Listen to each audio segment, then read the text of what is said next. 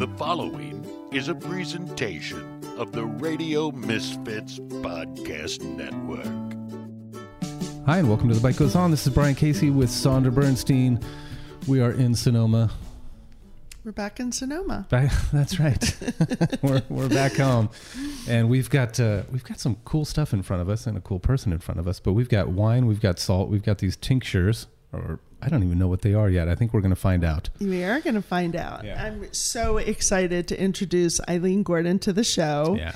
Um, someone I am so in awe of her creativity and her project called Barnraiser, which I think is so awesome and so relevant for where we are with food and how.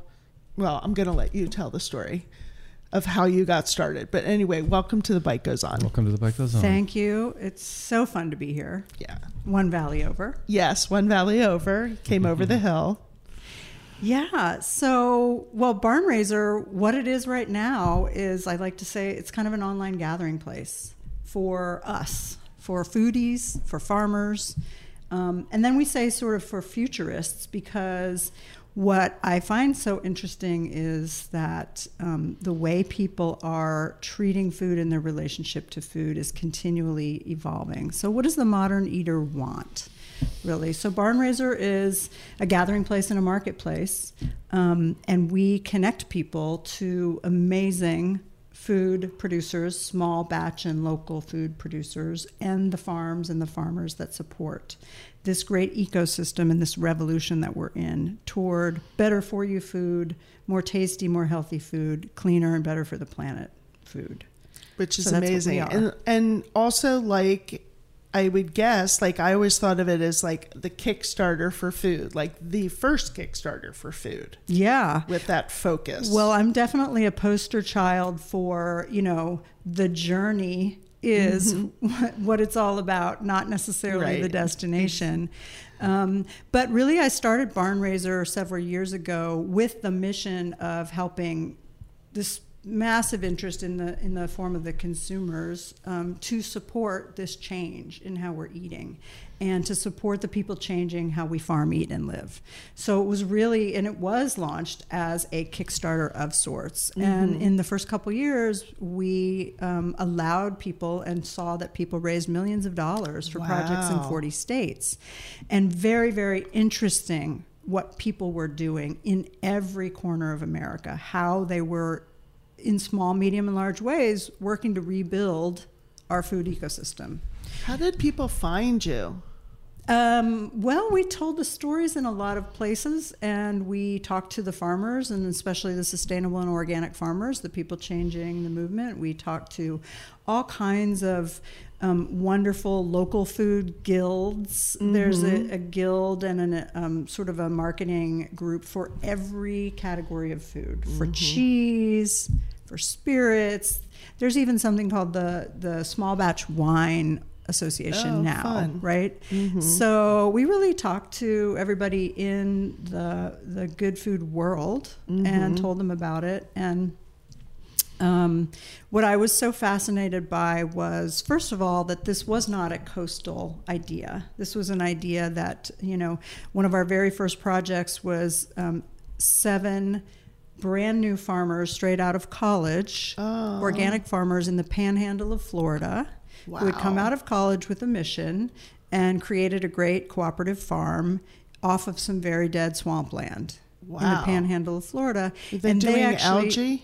They were not doing algae because they weren't near the water, but they actually raised money because their their co-op, their their sort of um, membership, they wanted it to be um, every single aspect of the diet. So they wanted to actually have nuts and they wanted to have fruit, and of course they were going to have meat and cheese and all these things. So it was a whole CSA, Wow. whole Uh-huh. diet CSA program. Um, but another one was a, a is a really darling um, Bay Area farm called Eat Well Farms, and they raised money to add a whole line of poultry to their offering that was really saving a food waste problem. So it's interesting how um, every aspect of these projects had a social mission, had an environmental mission, had a health mission. And so, you know, Barnraiser is a place where any $1 spent here has actually got this ripple effect through change. That's pretty astounding. Of course, a lot of women owned businesses, a lot of family owned farms and small businesses. And so, really, um, our mission has expanded to build an enormous aggregation of small businesses and let them to succeed in a big way. Um, better margins, lower effort at selling things, and, and an easier way to connect with the passionate consumers. That's amazing. And what is the criteria for for being able to have your product on Barnraiser? Is there certain rules that people have to follow? Yeah, we're really looking for people that are um, building emerging food products along sort of certainly natural and organic. But then what's interesting is these other characteristics that are starting to um, be, become part of the conversation. So, um, is the food containing any ingredients that are upcycled or saved from what otherwise might go to waste? Um, Like are the, the- farms regenerative? Yeah, sorry, I was going to mention like the like, like the guys who were realized that uh, I think they were college guys that were uh, lo- loved beer. Yes, and they, they regrained. couldn't really afford the the microbrewery beer, so they realized that they were throwing out all these grains, and so they they That's started right. picking them up. I thought that was a great thing. what did they make? Yeah, They regrained, launched on Barnraiser a couple years ago, and they make Oh. highly nutritious energy bars Okay. out of the grains that they save painstakingly. I might add, this is not easy work from the microbreweries because they did see that this grain wasn't used in the beer making process for long, and then they did a whole bunch of research. So Wow. um, or Pulp Pantry that takes all of the waste and all the juice bars and makes a grain-free granola out of it. Um, so there's all these interesting things that are happening. So we, talk about food waste and upcycling. So that's a big topic. Um, bio, you know, bioavailability and nutrient density is going to become a really big topic because people are understanding that you know, there's food that packs more of a punch, and then there's food that's also really helping to regenerate our soil um, or help to take, um, you know, reduce climate change. So those are things that people are starting to connect the dots on. There's um, a really fabulous new baby food line called White Leaf, and all of their product is made with the all of the source of their ingredients are from regenerative farms. Wow. Now, So- I mean, what, and millennials is it? care, What right? is a generative farm?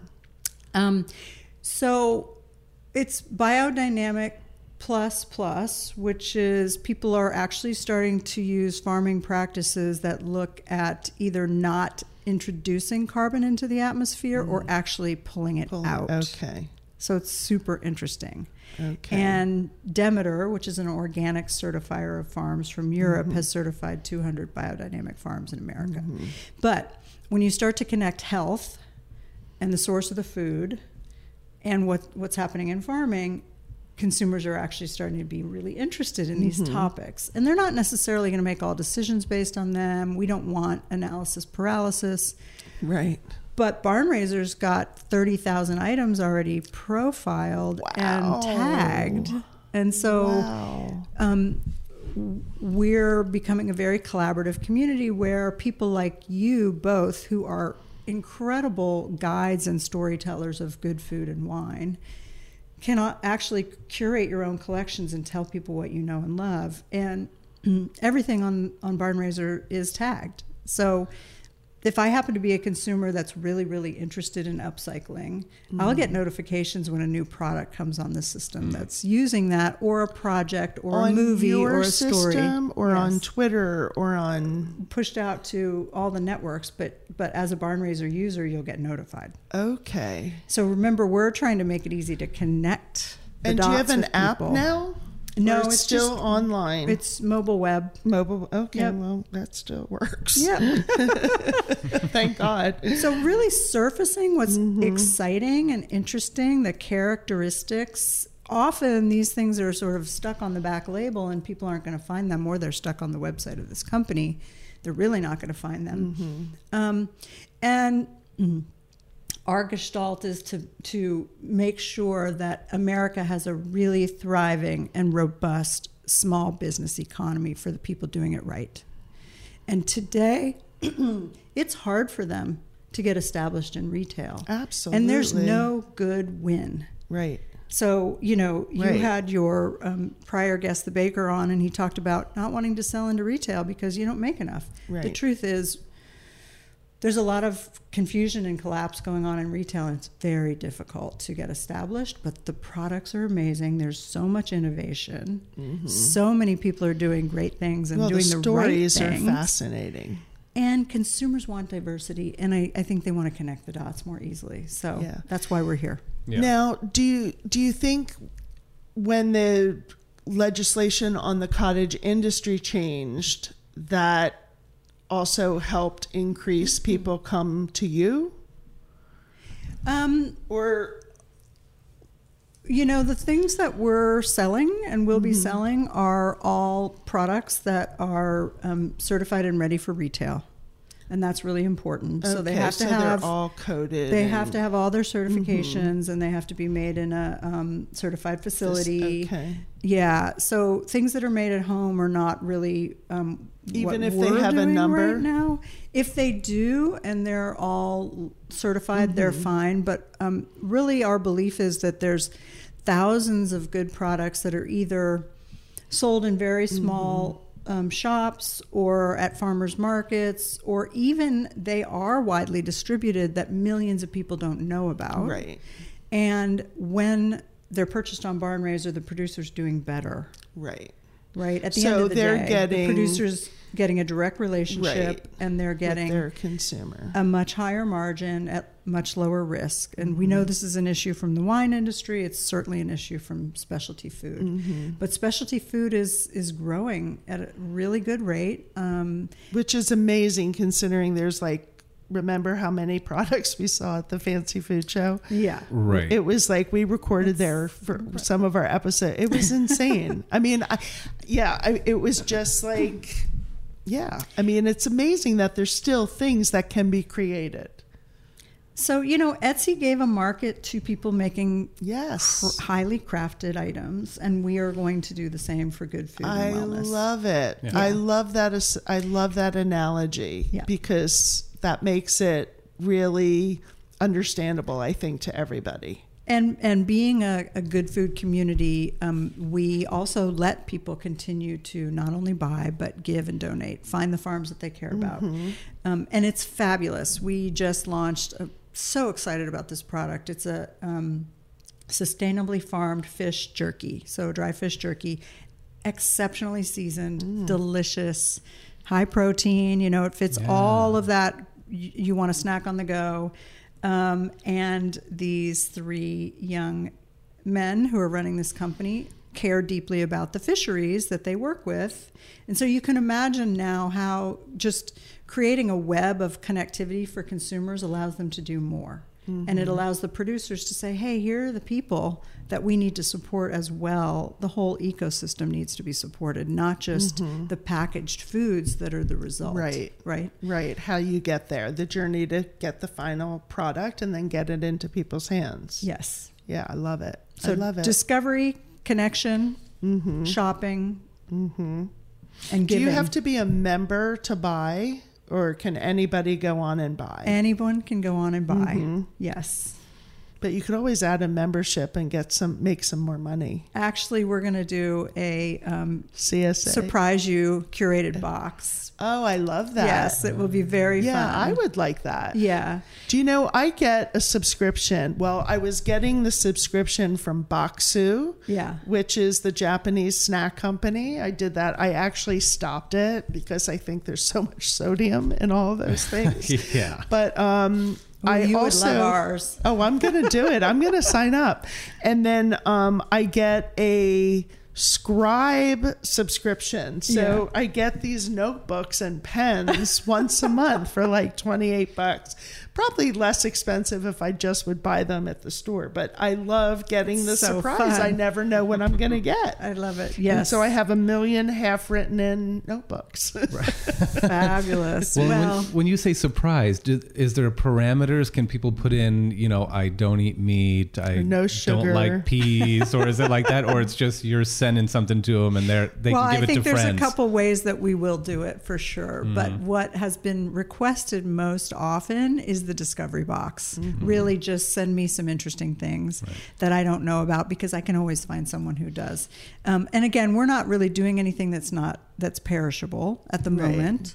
Um, and there's so many exciting things to share, and those stories will get you know you as a forager who's always looking for Mm-hmm. new things um, excited. But the other thing that's fun about Barnraiser, it's community curated. So everyone who has a secret ingredient Mm-hmm. or some things in their pantry that they really want their friends to know about can recommend those products. Oh, that's and they can great. be they can be um, turned on and made live within 24 hours once the producer says yes. So it's all very easy. Wait a minute. So you're saying if someone has an existing product that's already out there in the market that's not on Barnraiser, that someone that goes on Barnraiser can recommend that product, they can then say, go ahead and sell our product there, and they can go direct to the consumer and Absolutely. say, now, do you have to have it in house or is Nope. everything drop It's shipped? all drop shipped. So even the discovery is going to be drop shipped, or you'll figure out how much you need and Uh, the discovery box will not be drop shipped. right. You'll have but to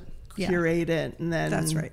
buy a certain amount. And We're we're literally like a- flooded with hundreds of exciting ideas every month. oh, And I so, can't imagine. Yeah, so let me talk to you about just a couple, just to give you some examples. Mm-hmm. Um, I did bring these little tinctures. I'm going to start with this because this was Okay. one of my favorite finds. But um, this is an example of the category as food as medicine. So food is becoming Okay. Mm-hmm. more and more functional, right? Um, and um, Sexy Spice is Love a line of hot sauces. Mm-hmm.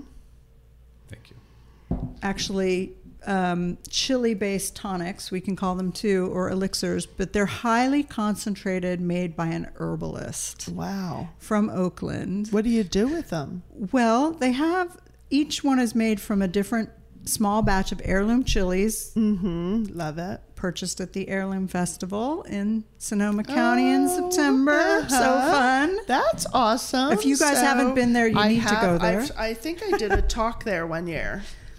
And then Um, each chili has different properties, and and um, so he mixes them with superfoods called adaptogens, which help to balance your stress hormones. So adding it to a liquid, Oh, adding your it to sex uh, horm- I'm definitely not having these. Your What am I balance going your to do? hormones. What would I do with extra sex hormones in my life hormones. right now? Oh, stress, not sex. Stress, and you keep hearing sex. well, she's she's she's reading. spice. I know, I know. Well, Wait a sec. So for stress hormones, I need stress hormone stuff. Okay. you might need sex hormones too. I'm not sure because it keeps coming out of your mouth. I know. Okay. Um, oh my god. But you know, it's fascinating. But do you So- add it to other food, or It's do you... just like a hot sauce. You Oh, use it fabulous. just like a hot sauce. And each one, they're very, very concentrated and very hot. I hope, Are you going to start sweating? I know. Did you use the, did you taste the one with the habanero? Are you going to start sweating on the air? Oh my god. He is. this And is awesome. so, you know, listeners, you can't see It's- these, but you're going to see a picture. fun but this is. he's very poetic. Everything is made uh, raw and fermented in very, very small um, fermenters that are ceramic that were made especially for him in Japan. He spent 10 years oh, studying Goodness. the What is this properties. person's name? Jared. Jared. Jared, he spent 10 years studying the properties of superfoods on the body and the ability to Oh, heal. my goodness. Right? Mhm. And so, how he mixes these together is very specific. The next thing he's working on is a non soy, but soy style soy sauce made out of mushrooms. Nice. Uh-huh. Again, highly Oh, I love concentrated. that. And like we'll get you pictures. Unami. Yeah, high yeah, we'll unami. post we'll post these on our social and Get stuff. you pictures But just so cool. of the fermenters, but they are styled after the first sort of ceramic wine fermenters Oh, from like uh, Estonia. old amphoras. Yes, the old yeah, oh, nice. cool. ceramic. So anyway, the you know, um, an artisan like this, which has all these incredible health properties, he wants to be just making more great stuff. He does not want to be schlepping from show to show to show, right? Farmers market to farmers market, um, and the selling is the challenging part. And so we're here to unlock that creativity, allow them to make a lot more. Right. And, And- have a consumer base that is already motivated That's right. to want to buy unique products. And on the other side are these consumers saying, "Oh my gosh, food can do that for me." Mm-hmm. You know, you've got nutritionists and herbalists and other people saying, "Yeah, food can do a lot for us in terms of healing." So, well, just like turmeric, I mean, Yes. like how turmeric helps with diabetes and how cinnamon um inflammation, yeah, and- inflammation and it's I think it's really true that it works. I'm definitely vibrating on a different wavelength now than I was You before are? I tried those. Yeah. Really? Oh, what yeah. what wavelength? I, I don't know, but I mean, I I, can feel the table it woke me up. So that could be like I used to give the staff espresso, like make them all drink an espresso before the shift. Maybe you just go, okay, tongues out, yeah. And then walk It's- through with the dropper. it's it's a it's a live food and it's kept in the refrigerator. Mm-hmm. Yeah. Um, it's really cool. Oh, you know Wild West Ferments, I'm sure, from Marin County. Yeah. Same thing, very live food. I mean, they're, Mm-hmm. you know, you taste their food and you, you feel the flavors, but the health benefits are immediately apparent Mm-hmm. because they're so high in probiotics. Um, and so it's exciting to see this whole functional food or food as medicine category. It's, ex- Mm-hmm. it's exploding. Um, the other thing I brought, just because it was just, we just discovered this, a friend of ours The packaging is awesome too. um, a, uh fully regenerative resort in Zihuatanejo um, called Playa Viva. And then this is the salt that is um, hand harvested the way they do in France, um, but comes down from the Sierra Madre Mountains, the, the waters that come down, and, and it's gathering all this calcium and minerals on its journey down into this bay. And then it is hand dried in these big calcium rocks. And there's Wow. nothing artificial or plastic Wow. anywhere in the process. So high mineral content salts that are hand harvested, that's what we want for our health. There's great salts from all over the world. This one happens to be the first one I've seen from Mexico. And what a beautiful story. yeah, that's amazing. Yeah, and so we're really excited about bringing out the stories of these products and these mm-hmm. producers, and again, connecting consumers with the whole ecosystem and why buying this way is actually helping to shape the future of the world we want to live in. Yeah, you should do a podcast with every single one of these every time you have a new product. Now- How cool would that be? Is this really made in Zihuatanejo? It's hand harvested. There. Yes, you- there. I think we should go and check it out. Well, do you know what that is? That's um, my favorite movie of all time is Shawshank Redemption, and at the end, that's where he tells him to meet when when he gets out of prison after um, the guy At the is- salt farm? After he no, after he escapes from prison, he he tells Morgan Freeman, when you finally get out on parole, come meet me in Zihuatanejo, and I'm gonna and he's there. Um, on the beach, living on the beach. Oh. It's very. I've never heard it referenced in any other way. but that was referencing salt. Very, very interesting, and it's delicious. By the way, I, I had this before I had the tinctures. You did? Yeah, Does it taste like different salt? I mean, It's just really clean. what I love about it is the um, the crystallization. Mm-hmm. I don't like buying salt sometimes when they're too hard. They're like little, mm-hmm. and they don't dissolve. This I can see you sprinkling it on something, and it just slowly dissolving onto it, which is what you want. Mm-hmm. Great finishing salt. Mm. Yeah, it's beautiful, huh? It's delicious. Yeah. Great idea. The Now- other kind of like blow your mind topic. So we just launched one online. You all know Friend in Cheeses, the great jelly yes. company. Yes. They're yes. like the the the most esoteric jellies and jams Wait, that I don't- just I don't happen know to this. Pair pair with perfectly with Yeah. cheeses. But they Ah. just launched. This is my new favorite thing: a drought responsible line of jellies. So, guess? Can you guess what that might mean? From the wine business, you're going to make a connection. Well, I'm thinking I that say it's- it. there's no irrigation, yeah, that dry farmed, yes. Right. dry farmed fruit. So again, you guys have been storytellers for decades and you've Mm-hmm. turned on you know hundreds of thousands of consumers to the stories of these these food and wine so here we are now the producers are starting to say hey dry farm matters and i'm going to tell you about it through my jelly Yes. right this and is so every, amazing Every fruit. this one different? these happen to be made from um, dry farm t- tomatoes Okay. so tomato relishes sense, and yeah. tomato. Mhm. But uh, you, we all know that some of the, most of the fruit that's dry farm, if it's dry farmed, is Right. more delicious. Right, can be much more question, delicious. yeah. And our wines were dry farmed. Yeah, hmm. try and tell my wife. She keeps watering the tomatoes. She, oh. she thinks that they're struggling, and I'm I'm, th- I'm I'm like Maria. They're never going to turn red because you keep giving them all this water. What you want is for them to struggle a little bit, and then they'll start to become these beautiful tomatoes. They need to they need to get a little stressed out. Is good for vines. I think there's a metaphor in child raising. Some Yeah, well, some I mean- amount of stress is really important, and Yeah. so they build character. Yeah. And then you Yeah. give them some sexy spice to take Oh, care of the come on. stress. oh, if I could yes. drop a little bit of that on the And then you on add the tomato buffalo roots. mozzarella Yeah, oh. from Ramini. Oh my God. I actually, I was at the farmer's market on Friday and I bought some beautiful tomatoes. And I was just like, I was obsessing about burrata. I had to go buy burrata.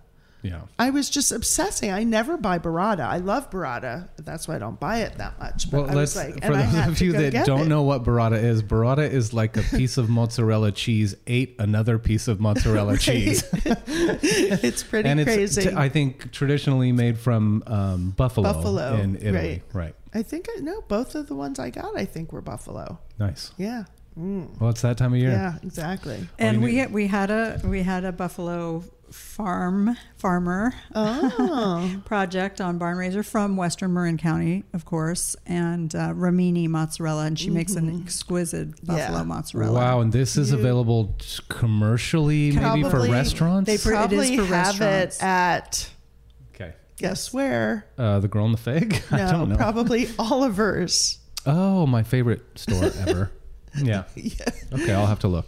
The- no, I'm wondering for the restaurant because yeah, I think we're using need we're a- not using a local one right now, but it would be nice and it's and it's from cow, so I'd like to have, Have one a that's done from buffalo, buffalo, yeah. yeah, a little more traditional. unbelievable. Yeah. I bet. Yes. Yeah, I do like that. Now, these products, generally, typically speaking, are not always affordable for the masses. They're very specialized and small batch. And I mean, a jar of jam for dry fry. I mean, it should be more expensive. I mean, it's more care, more everything to make it. So, how do we get that in the hands of more people that can afford that? Well, I think um, by allowing the producer to make more money than they do in retail, over time, we will have the Mm-hmm. opportunity to switch the price over time. Right. Um, that will not happen overnight. No, it's going to But take. the yeah. demand is there. Mhm. What's wrong right now is that at retail, the wrong people are making the money. Exactly. And it is actually pushing small producers out of the system or making it impossible for them to do what they do best. Mm-hmm. So, again, I'll go back to the analogy of if you have a place where millions of people are finding and engaging, and, and we say at Barnraiser, it's every bite counts, which means if you're sharing something, you're doing good for the system, Mm-hmm. for the ecosystem. If you're buying something, if you're giving, but even if you're just talking about and telling Right. people about everything that's here, you are doing great Right. things to grow this ecosystem. yeah. And we need to grow it. But if we just growed it, sorry, grew it inside of I like Bleh, growed it. I if we that. just grew it inside of, excuse me, Whole Foods, Right. You Guess only who's get not like making the money? Two per, Right. Yeah. it's unfortunate. And Yeah. also, it's changing a lot. Those places are changing a lot. Um, Mm-hmm. You know, smoked olive, you know, a lovely Uh-huh. gourmet darling right here in Sonoma. I mean, they've been in the gourmet food industry for decades, but all those shops are gone for the most part. Those Mm-hmm. Specialty shops are gone. There's still some in Northern California, Mm-hmm. but there's less shelf space for them to participate in with less margin. Right. So, um, I think also when your food packs more of a punch, more flavor, Mm-hmm. more nutrients, you don't need As volume much, as right, much. You don't right. need it. You're satiated, Mm-hmm. right? Your palate is satiated. Your body's getting the nutrition it needs. Mm-hmm. So our food needs to do more. So the first time Michael started talking about gray salt on television 15 years ago, and then explained the story about whole salts on every single episode. It's like Mm-hmm. if you're using good salt, you're not going to be craving. Right. So yes, it's a little more expensive. Yeah. But you don't need as much. It's going to You last won't need as much food either because Right. you're actually getting the flavor of everything. Well, so I the think pa- it's a quality. Mhm. versus Um, quantity. And um, this is very interesting. Generation Z, okay, so that's anyone born after 2000. So that's my child, your child, Brian. And that Generation Z is going to be the first group to spend more on food than they do on music, technology, clothing. that's exciting. And food is becoming this form of self expression. It's Yeah. really micro nuanced, but it's who I am. So, our 12 year old has a BMX bike and it's got a kombucha sticker on the, on the neck. And that uh-huh. kombucha is one of the uh-huh. best, most artisanal kombuchas Right. that he could find. But their friends all started talking about it with each other and they really dug it. We have a new kombucha bar. I didn't bar introduce here. it to them. Yeah. Wow. So, think about that. There's a kombucha bar now on Highway 12, and they have kombucha and like skate park kind of thing. Yeah. Oh, Yeah. that's fascinating. Yes, So Sonoma there you go. Originals. Yeah. Around the Yeah, this, corner. yeah, I know it's been in the works. Yeah. Yeah, it's very cool. Yeah, the kids talk at school and they They do. They share stories. And so sometimes my daughter comes home, I have no idea where she comes you know, she, she about? doesn't she doesn't know the specific person that she heard it from, but she yeah, she's all of a sudden curious about something. Well, Aiden was seven, and we were listening to some, you know, Sirius XM or some something came on about McDonald's, and he said, "Well, you know, Mom, McDonald's is losing money because they give people cancer." And I was like, Wow. we don't talk about that at home." Right. and yeah, so it's in the it's in the the ether that they hear about and talk about all this stuff. So they're going to be a fascinating generation of eaters. Now, I th- what I think is like really relevant right now is the Impossible Burger going to Burger King. I saw now, that commercial. talk about getting something mainstream that is so different and so boosted on this philosophy of you know eating plant more plant-based foods and food that's better for you i, I think it's wild Well, I really love it because we're not talking to the echo chamber anymore. So for about 15 years, I think the food movement, we were all kind of talking to ourselves, right? And it was only so, Mm-hmm. the big conversation was only so big. people. yeah And in the last six months, you know, I've met an ex NFL player from the Chicago Bears who's vegan. Then they did a whole story on these Olympic athletes that are vegan. Then there was just another story about one of the tennis players who's vegan. And it just is sort of the plant, and it's different than the PETA movement. It's very different. It's Mm-hmm. right like i love that I got to be PETA responsible about the planet, and Mm-hmm. why wouldn't I start to eat this way? Right. So when we think back to Michael Pollan's book and how long ago that seems, Yeah. But here it is, it's, it's sort of coming forth pretty quickly. Yeah. It's, I mean, it's impressive. I wanted to ask you about. Um, well, I remember one of the one of the things I think that I talked to you about years ago was when I launched the Fig Foundation, um, which is my foundation for food entrepreneurs. And we're definitely still very, very small, starting this now so that when I pass to the next place wherever I'm going. There'll be a nice chunk of change for someone to keep giving people. But I thought, wow, there are going to be tons of people that will go through Barnraiser and either be helped or vetted or, you know, educated through. And then there's going to be a certain percentage that aren't. And I'm like, send them to me because maybe these are the people that I could help, the second strings that, you know, maybe they're not ready for the marketplace, but they need a boost.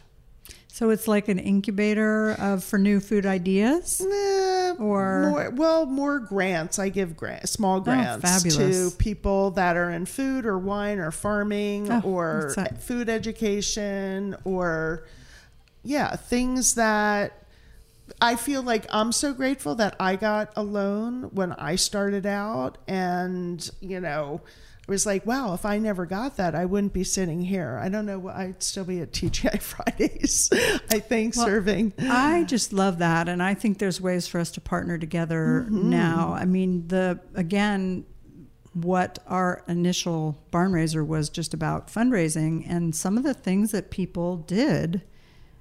Well, they were all very extraordinary, and they and they will continue to be. Right. Um, and so, um, my invitation is that we match funds, yours Oh, and people on the platform. And so they know that if they get to a certain point, your funds can Mm-hmm. match, Right.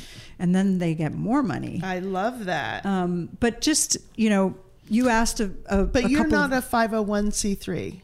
no. It goes to their. It, would goes either go to them. yeah, I have to. fi- Yeah, that I would have to figure out. Yeah.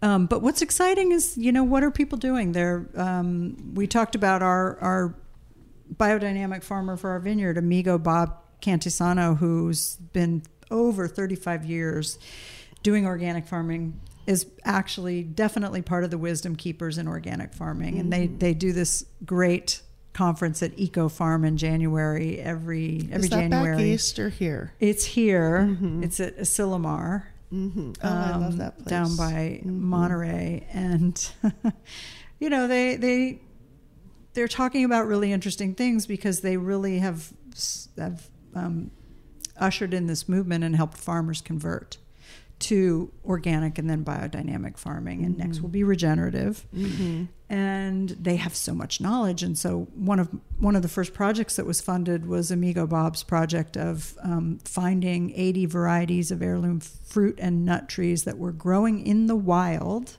in the Sierra foothills that were from the 1800s. Wow. So you talk about a wealth of a heritage, plant heritage, right? Mm-hmm. These are things that have never been eaten by other people or tasted by other people, but they were part of the first generation of um, plant material that was brought into California and tested for agriculture. And so it's biodiversity at its mm-hmm. best. And of course, like we know in wine with vines, anything that has survived and is fruiting mm-hmm. over a hundred years later has been, you know, very hardy, drought resistant, climate resistant, mm-hmm. disease resistant, mm. and flavorful. Yeah. So his fundraising project on Barnraiser was to create the master mother orchard oh, of these plants, and he had cataloged all of them. So these are That's exciting incredible. things people are And then doing. how yeah. do you? So let's say he finds a certain type of apple or something that no one's ever seen before. Then what is he doing? Is he actually taking those apples and then getting the seeds and replanting? Yeah, the, so making a master mother orchard means that he's actually creating um, the plant material that then can be purchased and planted by other people all over. Okay. so it's fabulous. It's fabulous. So- So, his his website is the Felix Gillet Institute, I believe, and we'll put that on your website. Perfect. But you can actually now go and buy some of these really great heirloom um, varieties and plant them yourself. Okay. So the other people that are doing that, Dan Barber Yeah. with Row Seven. Yes. Is that what it's called? Row Seven Seeds? Yes. Some of the most, and he, I think he's doing a little bit with Tucker Taylor. Yep. And some of the most incredible purple green beans that you've ever seen. And Wow. they're like mini squashes and mini, you know, some things that, and they're testing them and they're planting them and they're taking the seeds. And I find it absolutely fascinating. And this is the stuff that needs to get into the schools. Well, and the Sonoma, the sorry, the um, seed bank in Petaluma. Yeah, right oh, there. Yeah. Yeah. and I don't know where they are though. Now I- they I- they I don't they're either. Gone. Did they move? Yeah. Yeah. Well, Well, they, they had have- one Midwest, I think, and then they had opened that. So I don't know. They are from the Midwest and they're highly established, so maybe they're Mhm. They just could doing have- it through yeah. their catalog. But they have, I believe, sense. I want to say, Oh, a gathering of ten thousand people every Yeah. year in Yeah. the Midwest, and then the Heirloom Festival Yeah. here, which is huge. It was huge. And Petaluma, is it? Did your mom grow up in Petaluma? My mom did grow up in Petaluma. So um, even though we grew up on the East Coast, we took this really great pilgrimage every summer out here, and uh, it was like a whole nother world. It was Where like going to East another planet because we got to spend time on my aunt and uncle's ranch in Olema, Oh, and so fabulous. my cousins are the Point Reyes blue cheese Jill gals. and all that. I No love way. them. Yeah, Yeah, so that's love fun. Them. um, but Swiss Italian dairy ranchers, and Mm-hmm. um, uh, and some of them had orchards and other things. A few of them were down in the Hollister area, but mostly up here in um, Sonoma County and Marin County, Where on the East Coast? um, in Virginia. In Virginia, Outside of DC. Okay, Yeah. nice, nice. Yeah. So when I moved to San Francisco, I worked at Apple Computer and did a whole bunch of stuff with education and learning. And Uh-huh. and then um, once I joined the the, the food tribe, Mm-hmm. um, you know, coming back to educating new generations about the exciting things happening in food is really was really the first step I took toward Barnraiser. I Mm-hmm. mean, I think it sort of stems from having a child and thinking about legacy. Yeah. And then I took Aiden uh, to a farm called Connolly Ranch when he was four. Yeah, I want to talk about Connolly Farm. His birthday party, and I was like, "Wow, these kids are super excited here. We should do something with this." Um, and just months later, we had created an adventure camp called Dirt to Dine Adventures and oh filmed my it all. And goodness. and then it was like, oh, the parents don't want to leave. So this is five days, five food groups on this sustainable farm that had wild foraged things. It had bees. It had a beautiful vegetable garden, pizza oven, and then of course it had heirloom fruit trees that were so old they couldn't identify what kind of apples they were, right? Um, and then they had goats and chickens. And so we got to show them how all of the major food groups are part of this orchestra of plants, animals, and critters working together and how nothing is wasted. You know, so their first morning, I mean, they, this is this is why adults didn't want to leave because it was so fun. You know, they would go on a little walking tour to feed the goats. We would start in the garden. They would go over to the apple trees and get all the stuff that was on the ground that had fallen, that was halfway rotting, and leave some for you know for the bugs Yeah. and the squirrels, but take some other ones, and we go feed the goats with these apples and these um, plants that we would pick, and then they would, of course, have to rake up all the manure and poop from the goats, and then take that over to the compost pile, and then get the fresh dirt at the other end of the composter, feed the plants, and here's the whole cycle, and they're Oh, like, so "Oh." great. Yeah. um, and just the best educators over there. And and because kids are involved in the the the planting, the harvesting, cultivating, and then um, cooking. So uh, I, I'm curious about Connolly Farms. Is that something that is that a program that is still ongoing? Yeah, Connolly Okay. Ranch was um, donated um, by Peggy Connolly to um, the Land Trust in Napa County and became, and her stipulation was that it was used for the education of children about farm life, farm animals, um, and that was that was it. And so it's a fabulous nonprofit run by a wonderful team of people and they bring kids all school year long and then all summer for different programs and Oh, wow. it's basically um, preschool all the way through teenagers Oh, great. Okay, because I was curious about my daughter, Uh, Yeah. and I was bummed that I hadn't heard of this before because it it looked beautiful, and the kids like like like having a great time. And you know, my daughter is is probably like a lot of kids where if you grab a tomato at Oliver's and you bring it home, she's not as interested as when she goes and picks it Right. off of the tomato plant in our garden. She- For some reason, they will be more adventurous when they have some some stake in it when they got the skin in the game yeah, they yeah. participate Then they they all of a sudden start eating things that you didn't realize. I saw them even making pasta um, at, at the Connolly Ranch. I mean, these kids were like rolling out pasta. the best yeah, Well, so I guess I took a little bit of my knowledge from education from my days at Apple. And you know, this kids are tactile, they're curious, like all five senses, active, nature. I mean, what's not to love about cooking and food if you get them into it? They are definitely going to open up other pathways. Um, and they don't want to be controlled. yeah. So if they can participate, then they have that Right. They and it bring looked like something. a lot of things were at their level. Sometimes it's as simple as having a lower table yes, or a it lower is. counter. Oh, It is. Where it's it's just access for them, where it makes things easier for them. Yeah. Um, when Aiden was small, it was like, okay, you're up on the table, and there was a really important thing that we did, which was if the if there was stress around the dinner or what needed to be cooked or people were coming over there was a timing constraint or whatever that's not when we let him participate. right. but when there wasn't it was like have at. And if you make a mm-hmm. mess you make a mess. So everything we were doing he had his own version to just play literally. And it was Well, messy I mean, and but- that's like you're in a you're in a family that's about food all the time. You think he'll end up in the food business? He's just now 13, and I watch him literally cook mm. eggs, brown butter eggs, with mm. salt that he's got the, you know, the mm-hmm. whole. You got to drop it from up here. You've so got it's to not drop right, it, and you're and you're you're doing the circular motion, Oh, he's and there's a bit of a learning, you thing. know, he's you learning from the masters. theater, Yeah. the theater of it. Yeah. But he's making them for all of his 15 and 16 year old friends, and I'm just like, this is the coolest. The minute you have any confidence about cooking, it, Right. it just makes your life better. Yeah, right? and that's the thing is you have to let them screw up. I, Abby sometimes in the kitchen drives me crazy because I'm one of those people that needs to clean as I go in the kitchen.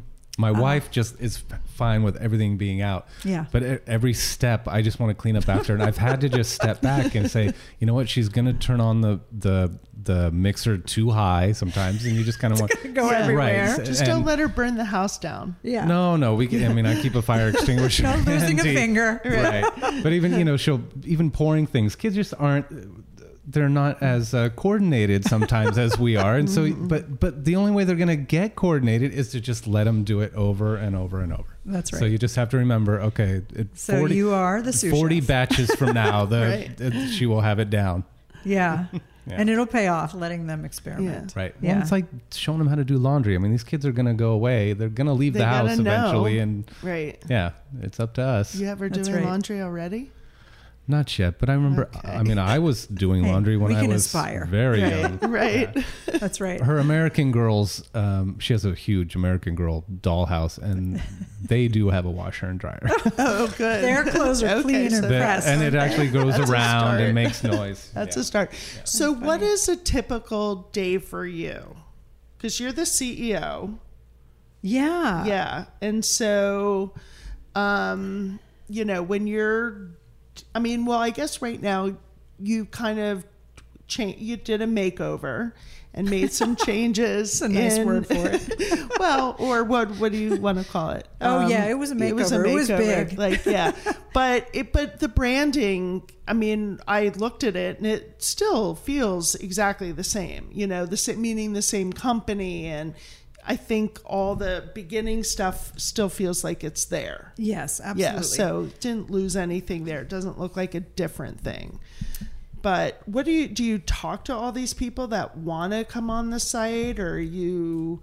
What do you do? Yeah. So right now it's a it's a mix of um, getting my vision into the designs and the engineering and on the platform. So we have quite a few quite a few exciting things coming up in the next four months that um, really elevate the the ways people can connect with each other and producers, including things like messaging a question to a producer Oh, that's great. um, or a producer being able to pin one of their favorite tips that a user leaves to the top of their profile or their product so that people can see things that other people know about these products, which is really helpful. right. Or what they um, do, or what people do with them. do with them. You know, one of my favorite some- the tips hardest is thing. there's all these beautiful vinegars, all these really, Mm-hmm. really good um, vinegars that are made with, you know, infused, interesting infused ingredients. And one of the favorite tips I just learned the other day is just throw some sparkling water in there Yeah. and you Yeah. have a really healthy, you know, or the shrubs. and- Shrub-like, yeah. Yeah. Well, it's a great way to think about vinegar and flavor and health, which I didn't know about. I wasn't Right. that creative.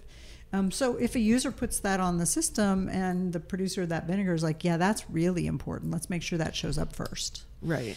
Um, and curation, having people who are excited about the things that they want to save and make sets of to show other people, and conversation around that. So, really, topics around anything that we want to talk about in food, having their own page where um, users are submitting really good video, Oh. other articles, and then of course there's products that are on mm-hmm. the platform already mm-hmm. and farms and other things. So now in one place as a user, I can sort of stay on top of interesting things mm-hmm. and keep it in one place. Today it's very, very hard for people. They have to mm. socially connect in one place, they have content in other places, and they have shopping in other places. Right.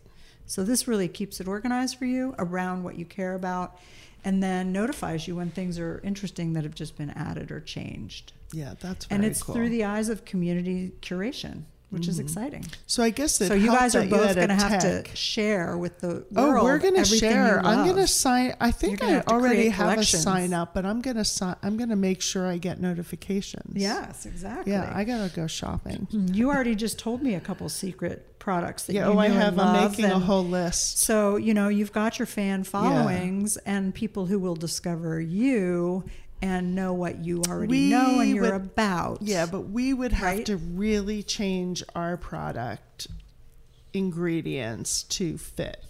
Why? Um, well, they're all natural, Mm-hmm. but there's a lot of sugar. Mm-hmm. And I don't think, I mean, I think for our products, qua- quantity, using a little bit in moderation is fine. But, you know, they're high. We do add sugar to our jams. Oh, I don't think that's a problem. I mean, Really? Jams, well, jams. Yeah. Yes. Yeah. You know, there's some good low sugar jams yeah. out there. But I would like, yeah, I would like to reformulate it sounds like maybe you want to them. reformulate them. May, yeah. Well, it's been on my mind. Maybe we'll do some of that as we repackage. Yeah. But I do think about, I mean, figs in itself are high sugar. Yes. But not enough sugar to make it a jam the Right. way we Right. make our jams. Right. And also starting products from a restaurant base where you're hand making a pot of jam for, you know, a charcuterie plate or whatever Mm-hmm. you're doing, and then go, okay, I'm going to turn this into a jarred item. Mm-hmm. It's, you know, things change, you know, the consistency changes and the flavor changes a little. And That's right. learning some of that is um, pretty interesting. But Is that some of what you help your grant recipients? I, I would. out? I so far I've done um, farms, and I did a grant with um, Kitchen Table Advisors. Nice. And They're Allie, fabulous. yeah, they have. There's one of their farmers has a product I need to send you, which is this amazing vegetable pasta that they make, and um, you know, I think like. I think one of the things that I really thrive on is making those connections, like connecting people that are doing something but they don't have it out there Yep. or they need another um, venue or just a streamline like where do people find it so i love this connecting like justine don't you think we should introduce justine from next gen chef Oh, sure. Yeah. I mean, her platform, and I think it's evolving, but she is all about good food. Food is medicine, food is information. But she is trying to also help people get their stuff out there, but she's doing it socially in these little parties. Hmm, so she has like the producer come to a workspace or somewhere and they're there and they're showing people and it's kind of cool. It's fun. It's it's I love this how creative our community is. Well, because it's pretty incredible. Because we're in Sonoma, I just have to tell one more story about Mm. um, one of the producers that really got me excited about doing this in the first place is a woman named Deb Rock. And yeah, so she has Sonoma hot sauce. And really, she came at it from the perspective of she's a Ah. farm worker advocate Uh-huh. and a community organizer. And um, she had this idea of doing um, community condiments for every community based on a harvest that she organizes. And it's a community harvest, all volunteers. So in Sonoma, they did uh, they did hot sauces, but they went around a week after the fires oh, and they gathered all the peppers that were growing that people weren't going to do anything with, Uh-huh. either community gardens or backyard gardens or farms. And within 24 hours, they are raw fermenting in these big vats. And so the one that she's got now is called Firestorm Hot Sauce. Oh. And just knowing that community by community, there's diversity Mm-hmm. and that things are live and they change, and that's how it should be. Um, you know, I just love the passion of this set of people, and everything that they're doing is so interesting. So she's Yeah. one of my very, very first, the one I, you know, That's awesome. the, when you meet these people and you say, "I have to do this. We have to. We have Mm-hmm. to shift and add add this to the platform." Now, I think like good food, the Good Food Awards, Yes, perfect amazing, platform. amazing. Yeah, they are. Um, well, I think it's interesting because you have the fancy specialty food show, and it's so huge, and it's like everywhere. But you have to be able to afford to get somewhere involved. So it is super, super expensive. And actually, I would run into Chef Michael there pretty much every January. I'm like, hey, because he'd be with some friends in Colorado. Yes. Um, oh, it'll come to me, but it would be very fun. You'd be on an aisle. I would see like 30, 40 people that I know going through the show. be like, hi, good to see you this year. Everybody's Um, eyes glazed over. exactly. It's crazy. But it's such a big, and it feels so commercial. And then the Good Food Awards, which is genius. It's the same time of the year. It's like the weekend before, the weekend after. And all the small producers can submit their food. Um, I think the second year, first or second year, we submitted our Copa, John's Copa, and he won an award. And Wow. Alice Waters was the speaker, and Bruce Aidells gave him his award. And but it's all really small producers that are getting judged. And I was a judge one year in pickles Nice. which was which was really crazy. it was really crazy, but it was super fun. Like pickles and um, kimchi. It was the first time I tasted a lot of kimchi. I like had no idea. Now, Oh I my love- gosh. yeah, it was crazy. But I love what they've done. I love. We haven't ever entered again because I like to be stay on the top, winning. I don't right. like losing. We're so I'm too scared to You're do like, it again. oh, gotta go back Yeah, with yeah. that new category that no one knows about. Exactly, exactly. But yeah, they've added spirits and they've added more departments, and it is really fun. They're mercantile. Um, you know, once they have all the winners, all the winners, maybe not all of them, but a lot of them can come and do a market. Um, and sell their stuff, and people are seeing it for the first time. It's like awesome. Absolutely. Yeah. It's really great. And so, yeah, we have all of the Good Food Award winners on Barnraiser, and slowly they're starting to sell. And it is a fabulous, again, just letting a user know that the Good Food Awards is a thing. Mm-hmm. And then they can start to see and use that as a criteria if they want. And Right. It is in every small batch specialty Yeah. category. And they have great judges. Oh, they're Really all food fabulous people. All food food, people. people. Um, and they were really established to, as you said, to try and get these smaller producers into retail and help them market. Mm-hmm. Right. Right. And then there's the Natural and Organic Product Right, Expo, in which LA. is I have not 100,000 gone to visitors that a yet. day. yeah. Wow. It's huge. Yeah, I don't think I can. Yeah, It's exploding. I haven't exploding. done it. Yeah, You might, yeah. I One mean, I year I actually should think go. the innovation there is really high. it must be way higher. Yeah. yeah. because that's the trending It just area. exactly. Yeah. It's, Can we talk about your wine? Of course. Oh, so, Make very little.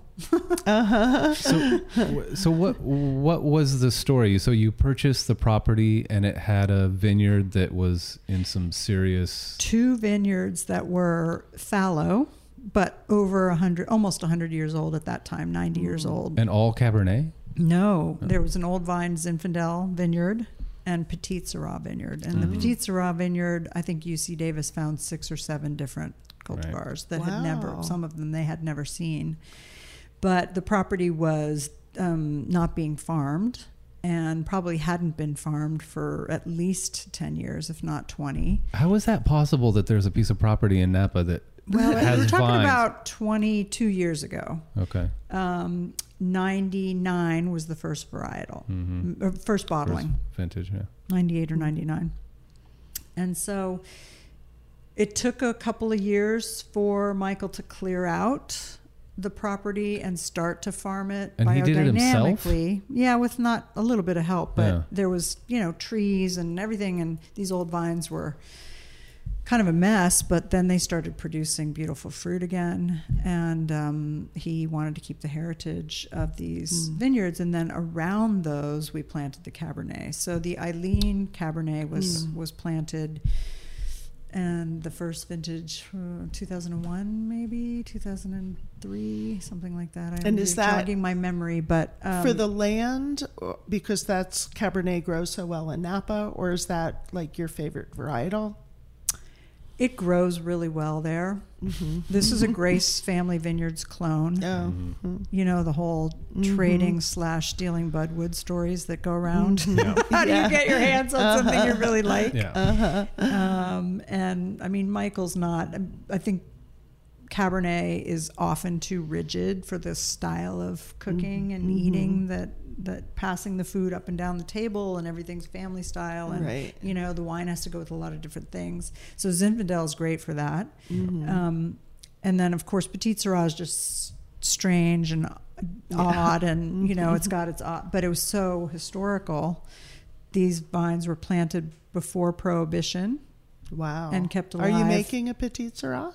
No, so we stopped Okay, making that. That those vineyards were pretty small, but Yeah. but over time we planted Cabernet around them and more Mm-hmm. Zinfandel. So that that's the basic story. They were always head pruned and dry farmed Mm-hmm. from day one because they've never been irrigated except by nature, Right. Mm-hmm. and we didn't change that. And, And so now- these old vines were a labor of love. And you sort of have you created a little biodynamic um, um, area around your house? I mean, are you have fruit trees and garden and, and Yeah. animals and, And so you've got a, you've got a nice skulls little. and horns filled with well, manure. no. Well, I'm not sure if we would be certified by Demeter because Yeah. I don't think we do everything by the moon and all that stuff. Right, Right. But right. You don't But you have a diverse naked ecosystem. What was interesting about watching from in, in lockstep with the biodynamic farming, which is really cleaning up the soil and the inputs to the soil, and then using plants, other plants for what you need to get done, and making sure things are in balance, was the level of animal. Uh, animals just sort of starting to show up again on this property. oh wow. So the adjacent property and ours was a 40 acre farm, an individual farm. And it's, um, so anyway, there wasn't a lot going on. And then all of a sudden there was. Yeah. Then, then it was the, you know, more ducks and then the geese stopping and quails mm. and then more quails, more rabbits. You know, it was just fascinating. This is over a course of like 15 years. You just see these things starting to come back Yeah. Mm. and everything just feels fertile. yeah, It's amazing. yeah. So I don't buy Yeah. into the idea that we have to use monoculture GMO crops to feed the world. I buy into the idea that we need to have better, more nutritious plants Right. and healthy soil. Certainly, topsoil all over the world is sort of getting depleted, so we better do something about that. Right. Uh, if you want And I don't listen, want my food to be grown in like Yeah. Fake. Oh, fake no. soil. indoor or, Hydroponic. server Yeah. farm Right. kind Right. of things. Like Right. No. all of it. It's Um, there's an interesting TED talk that, that I recommend for a lot of people. It's by Allan Savory, A L L A N um, Savory, S A V O R Y, about um, um, the desertification of a lot of the um, land on the planet and how um, using grazing animals can actually bring back um, a lot of these um, places that have become deserts. And it's people tend to think the opposite that if animals are coming through, that it's They're gonna eat making it more barren. But no, it's a, Right. it's a whole and and if you go down to Topless Creek, actually Nathan Stewart is down there is doing a great job with the uh, with his uh, sheep down there, and doing the same thing with the forests and and with the vineyard. Um, and and what you're doing is like a lot of it is uh, regenerative regenerative farming, which isn't easy to say, but is the new you know people used to say sustainable farming. Now it's not about sustainable farming; it's about regenerative. Let's not leave the land just as good as it was when we found it, but let's actually it improve it, better. and let's start doing some carbon farming where you're actually your land is holding more water, which is becoming more useful as well. And it's keeping- holding more water or it's pulling you know, carbon out of the atmosphere. Yeah. So it's really, I don't know, have you guys seen what they're doing um, with the the Kernza grasses? No. Yeah, so um, it's really, really amazing. They're just they're making beer out of it and they're making breads out of it and everything. But this is a certain type of grass where the roots go really far down and it does sequester carbon in the soil, Wow. and it doesn't have to be tilled. Right. So part of the regenerative is yeah, Wow. Yep. And it's what is it called? It's a Kernza, Kernza. uh huh, K or a C? with a K. With a K, Kernza. yep. Um, no, that's fascinating. I, I think it's interesting if like about we were we farmed the three and a half acres and imagery, which was um, certified biodynamic, uh, which was incredible. I mean, so we definitely got some training from Colby, um, who was amazing, and to make sure that we were doing everything right. And it was fascinating. And one of the things I loved the most was the insectary. All the plants that were, because they were beautiful. Yeah. But they, the way it was planted, they planted things that they needed there Yeah. that would keep pollinating and keep, you know, and the boxes for the owls and, you know, to take care of the natural predators and it was it was fascinating. It was really good information for us to learn as restaurant people and really knowing how the earth works. But there's been a few people locally that have been working on um, charcoal and carbon and I think some of those businesses are getting big. Yeah, well, I know it's a big focus of Stemple Creek too, as well. Mm-hmm. Um, a lot of the farmers out there, dairy farmers, are starting to realize that. Yeah, man, they gotta fix something. yeah, yeah, and it's just learning about it. Right. You know, it, it doesn't mean that it's more expensive necessarily. It's just learning a different a different way. Mm-hmm. Yes. Yeah, and there's natural solutions. You don't, like you said, with the owl boxes. You don't have to put down Right. out the blue pellets that poison the ground squirrels, and then and Right. it- then the falcons or eagles don't want to eat them. The owls don't want to eat them. You get an owl box. You put it up there, and you'll see a hundred dead mice uh, at the end of the season. You won't see them because no, they'll it, have you'll been see the little eaten. pellets. You'll, see- just see a little ball of fur. Yeah. Yeah. Well, Yeah. one of our other early projects was the Napa Valley Bee Company and sustainable beekeeping, and that's where we learned because we taught the kids at Connolly Ranch. Oh boy, did they love learning about bees! Loved it. Yeah. Well, so Rob Keller and his team were doing, you know, zero emission bee saving. So if you said, I've got this really crazy hive in this big tree and the tree needs to come down or some I just found something in the eave of this old barn and and you know when you th- the wild native bees are the strongest again Right, they're right, not the ones right. you want to kill or get rid of Right. at Not the all ones you want to buy from so they go on their somewhere. bikes and their ladders and their things, and they actually move or save or re re-indoctrinate these Mm-hmm. hives into you know some other place. But they were teaching the kids, um, you know, how to feed bees and how do you have this bee garden. Mm-hmm. And it's just it's so interesting. You think about cities if they started to landscape cities Right. That were healthy for pollinators. Okay, Right. well that's not hard to do. No. Um, so I love learning about stuff from people like that and then being able to pass it on because once the light bulbs go, start to go off, people Yep. can make a lot of simple Yeah. changes, Yeah. right? Where, where did Rob Keller come from? I've heard that name. well, he but was I an don't, artist for a while, um, and then he just got really passionate about bees, and now he's one of the experts. And he's got a um, Napa and Sonoma clients that have he either helps people set up um, their hives if they want an apiary, or he helps save and move them if they have a problem with some native bee Yeah. colony that they can't. and you know, to take it a, a couple steps further, there's some really interesting beekeepers in Sonoma and, Oh, and yeah. Sebastopol that do biodynamic beekeeping, Mm-hmm. and they're really the the hives are they have to be very specific, Mm-hmm. but the bee industry, honey in general, but pollination too, got industrialized just like Right. everything else. And they were given antibiotics and they were given high fructose corn syrup and they were put Mm-hmm. in things that had plastic in them and all kinds of other things. Well, they were trucking stuff, these so- bees around. Oh, Right. yeah, no, Right. You know, was Yeah. and then they're eating all one thing for a week, and then they're Mhm. eating all we had a one bee thing for another. episode. It was Oh, fun. yeah. We It's learned a lot about bees. Yeah. and talk about i mean the kids so rob Yeah. He had a um, giant airstream and he put oh, this plexiglass see-through hive inside with oh, a tunnel in and out. And so the kids could walk in and see this hive this colony and this hive being made any t- any minute of the day. That they were watching them work. amazing. And it was so cool You could put a camera on that and put it online. Oh, Seriously. he, he has. Yeah. Yeah. Napa Valley to Bee Company. Go check it Yeah, out. Napa Valley Bee Company.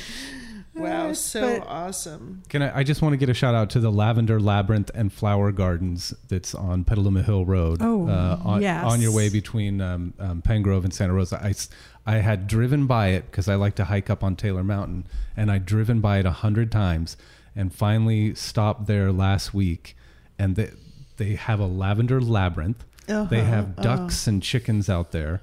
Um, they've got every kind of flower you can imagine, all these natural grasses, and they sell honey. And I had bought their last jar of honey, but they had some from another um, um, place that was in West Petaluma.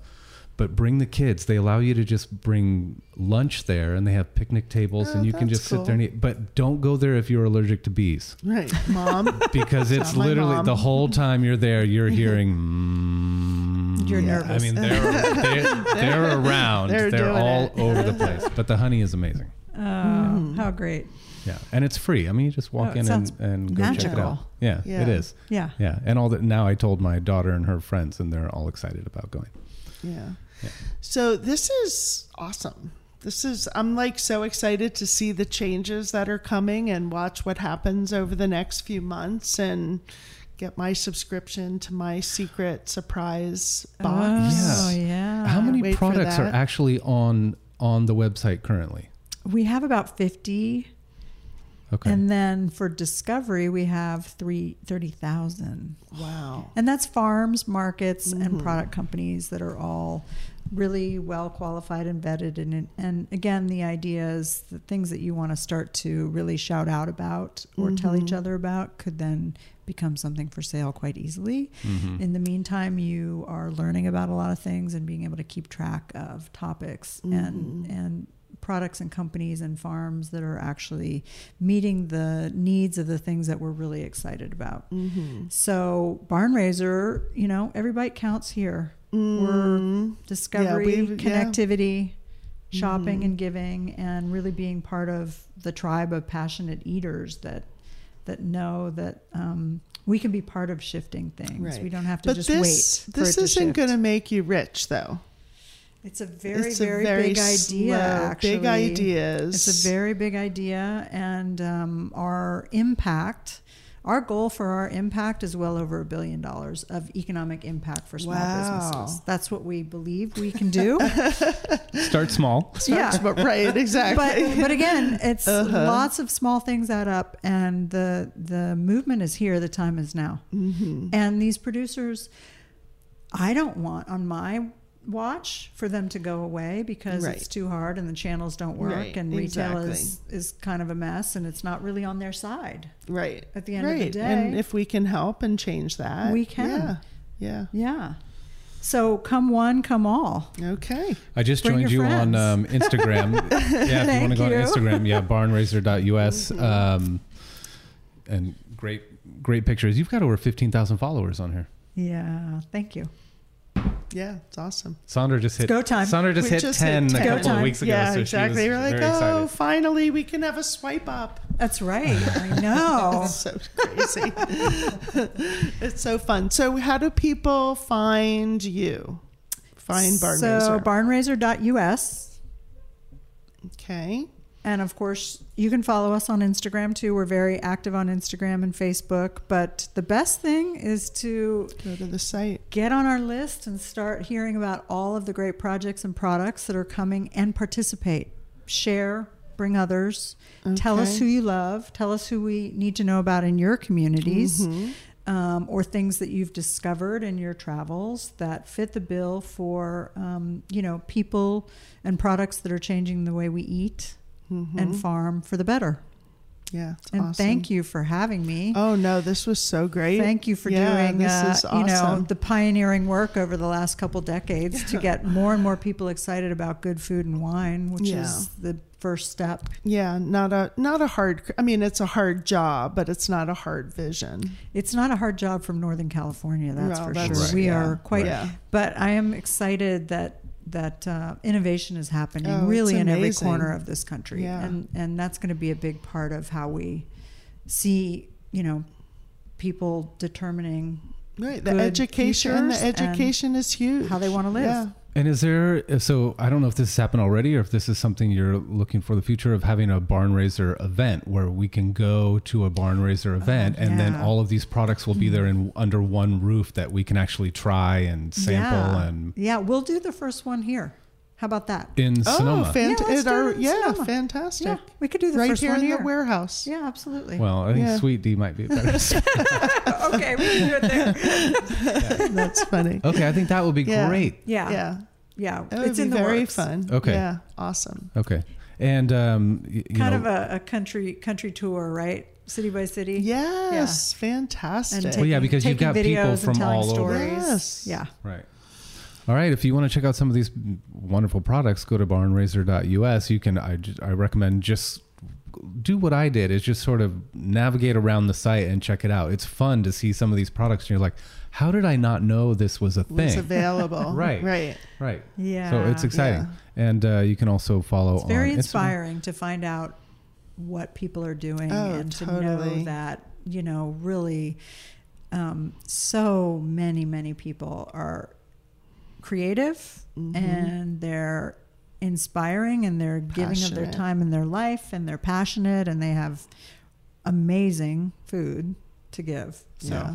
And let's Yeah, also get a, a shout out to Connolly Ranch. Um, right. Yes. Um, and I don't know if they're still doing things. It's kind of late in the summer for the kids, but sounds like they do stuff year round um, to have people come visit. They do stuff year round for schools that want to travel to them, and then all summer and on breaks. Okay. Nice. So, yes. Nice. All right. Cool. ConnollyRanch.org. Nice. Okay. Perfect. Yeah. Thank you. And we'll post some of the pictures of the um, the things that we tried today. Uh, on our Instagram account, and I don't know if this wine is getting left um, here. Is it? It's I don't know. If, left. I don't know if that's a prop. It's getting left. Yeah, and, go, like go, yeah. with, go with Brian. then I and I will um, definitely post a picture of that on the um, um, on the winemaker's website. So, so this is I've listened to like a dozen podcasts on all different subjects this weekend, Yeah. and um, you know, you hear everybody on a podcast say, if you like this episode, like it, share it with a friend, tell somebody else, and I'm like, why does everybody say this? Like, it's like a thing. Like we learned it. Well, it helps you if you're Rate- getting reviews and getting rated. Then it helps you move up in the search, Right. which which you know. Yeah, I searched podcasts, food podcasts, and I scrolled and scrolled and scrolled. Yeah. And we're pretty down there. Right. And we want to be higher because we think we have fun stories to tell. Definitely, and I and I was just thinking about this the other day that that that's the thing that I'm enjoying the most about this. It's not it's not getting to try the little hot sauce and things, but it's turning people on to these things that they don't know, and and then I start utilizing them in my In daily your life, I exactly. ha- I use Are you Miyoko- still vegan? I'm not vegan, but I have I have Miyoko's butter. Okay. I'm using it. It's in my refrigerator. Okay, I swear to God. When I, went drink to Rebel get- drinks now. when I, drink went Rebel. I to never go to um, get my burrata, Mm-hmm. I looked in the butter section of Whole Foods, and there was no Miyoko's butter. Uh, I they don't know had the cream cheese, they had the cheese, Okay. but where did you buy the butter? Well, that happens at Oliver sometimes. It actually runs out. Okay, This is how good this butter this is. is like yeah, we're using it in one of our vegan dishes Are you at the restaurant now. Yeah, it's it's amazing. I don't think you would really know it's vegan. No, it. I, I've It's given it to amazing. everyone that will that will taste it, and they she's think it's a French butter. Yeah, I'm putting that on my list for you. Okay. Yeah. So, so I guess if you want to leave us a review, is that what you're saying? yeah, so please so review us yeah. only if it's good. Right. No, we So only want five uh, stars. yeah, only five stars. But Right. yeah, tell your friends if you have a guest that you think we should interview and talk to, let us know. Yeah. Yeah. And uh, thank you so much for listening. We do appreciate it. This has uh, been The Bite Goes On. You can go to thebitegoeson.com to get uh, direct access to all of the podcasts. And also, Sondra's done some work so you can see some pictures and video of the different things that we've done. Or you can also go to radiomisfits.com and, and download us from there. And uh, Sondra, I will look forward to talking to you next week. Eileen, thank you so much for coming on the show. Yeah, Thank Appreciate you. it. It's been so Thank fun. you. Yeah. Thank so you both. Great. Yeah, and thank you So for bringing great. stuff. We're, we're a little Yeah. upset sometimes people don't bring stuff. We're I not know really that's not right, is it? We like to try stuff. Yeah. hey, So funny. So Yeah, thank you. We- need donut people. Yes. Well, well yes we, or no. no, we didn't. We didn't get our baked goods last No. week. That's okay. It's okay. All right. It's okay. Thanks again. We'll talk to you next week.